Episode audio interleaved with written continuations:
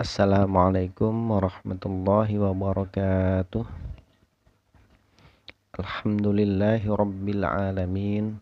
Wassalatu wassalamu ala asrafil anbiya wal mursalin. Sayyidina Muhammad wa ala alihi wa sahbihi ajma'in. Baiklah uh, hari ini saya akan menyampaikan terkait urgensi mempelajari tajwid dalam membaca Al-Quran. Allah Ta'ala berfirman dalam surah Ash-Shu'ara ayat 192 sampai 195. A'udzu billahi minasy syaithanir rajim.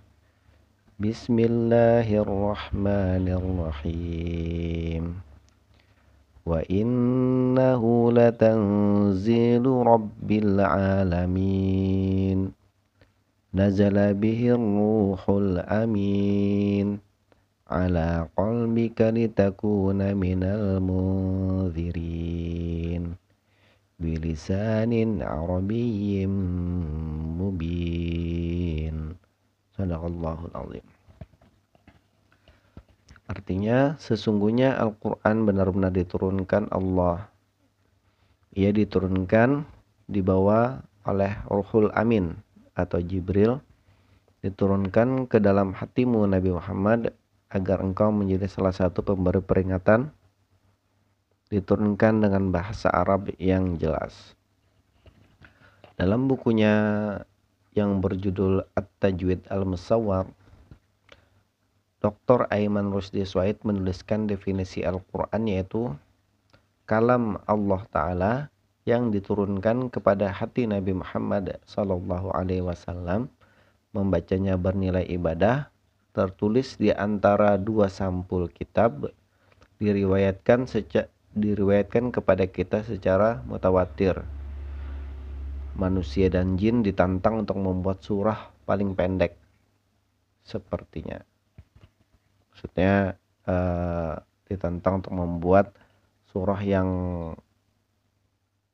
seperti di Al-Quran gitu. Bisa nggak gitu?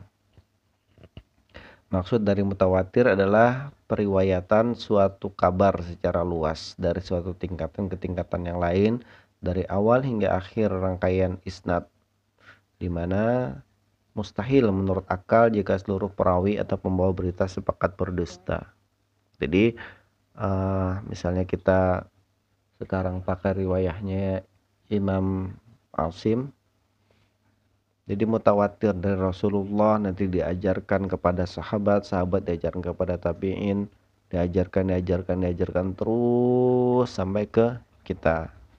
Jadi bagaimana kita membacanya Begitulah Al-Quran diturunkan. Pada surah Ash-Shu'ara juga dinyatakan sangat jelas bahwa Al-Quran diturunkan dengan bahasa Arab yang jelas atau fasih. Nah, untuk mencapai kefasihan tersebut, maka ulama menetapkan ilmu yang disebut ilmu tajwid yang bertujuan agar pelafalan Al-Quran terjaga dan sama persis seperti Al-Quran tersebut diturunkan dalam surah Al-Muzammil juga disampaikan surah Al-Muzammil ayat 4 warattilil qur'ana tartila. Dan bacalah Quran dengan tartil. Menurut Ali bin Abi Thalib radhiyallahu an tartil adalah mentajwidkan huruf dan mengenal waqaf. Tajwidul huruf wa ma'firatu uh, tajwidul huruf wa ma'firatul wuquf. Jadi tartil adalah mentajwidkan huruf dan mengenal wakaf. Mentajwidkan huruf. Tajwid menurut bahasa adalah memperbagus. Jawwada yujawwidu yang artinya hassana yuhassinu atau memperbagus. Uh, saya nukilkan dari beberapa pendapat lagi bahwa menurut istilah ada beberapa pendapat terkait tajwid. Menurut Dr. Aiman Nursi Swaid, Tajwid adalah ilmu yang mau, yang mengetahui pengucapan huruf-huruf Arab secara benar dengan mengetahui makhraj-makhrajnya, sifat-sifat lazimah dan aridhahnya, serta hukum yang muncul darinya. Sedangkan menurut Ustadz Effendi Anwar adalah uh, tajwid adalah membaca Al-Qur'an dengan benar sebagaimana bacaan Rasulullah sallallahu alaihi wasallam dan para sahabat radhiyallahu an dengan cara mengeluarkan huruf dari makhrajnya, memenuhi sifatnya dan memperhatikan hukum bacaannya. Jadi hukum membaca Al-Qur'an yang baik dan benar adalah fardu ain atau wajib bagi masing-masing muslim sedangkan mempelajari teorinya adalah fardu kifayah atau kewajibannya akan gugur jika ada seolah dari jika ada salah seorang dari kaum atau kumpulan atau komunitas yang telah mempelajarinya. Namun ada baiknya meskipun fardu kifayah kita mengambil peran di situ untuk mendapatkan pahala yaitu dengan cara mempelajari teorinya sehingga nanti kita bisa mengajarkannya lagi kepada orang lain. Khairukum man ta'allamal Qur'an wa 'allamahu. Sebaik-baik kalian adalah yang mempelajari Al-Qur'an dan mengajarkannya. Baik, tujuan mempelajari tajwid adalah menjaga lisan agar tidak salah dalam membaca Al-Qur'an. Sebuah hadis riwayat Nasai, Ibnu Majah, Hakim dan Ahmad An Anas radhiyallahu anhu qala qala Rasulullah sallallahu alaihi wasallam inna lillahi ahlina minan nas qala man hum ya Rasulullah qala ahlul qur'ana hum ahlullah ahlul qur'ana hum ahlulillahi wa khassatuh. Artinya dari Anas radhiyallahu an berkata bahwa Rasulullah pernah bersabda sesungguhnya Allah memiliki keluarga dari kalangan manusia. Para sahabat bertanya, Manhum ya Rasulullah? Siapa mereka ya, ya Rasulullah? Beliau menjawab, Ahlul Quran.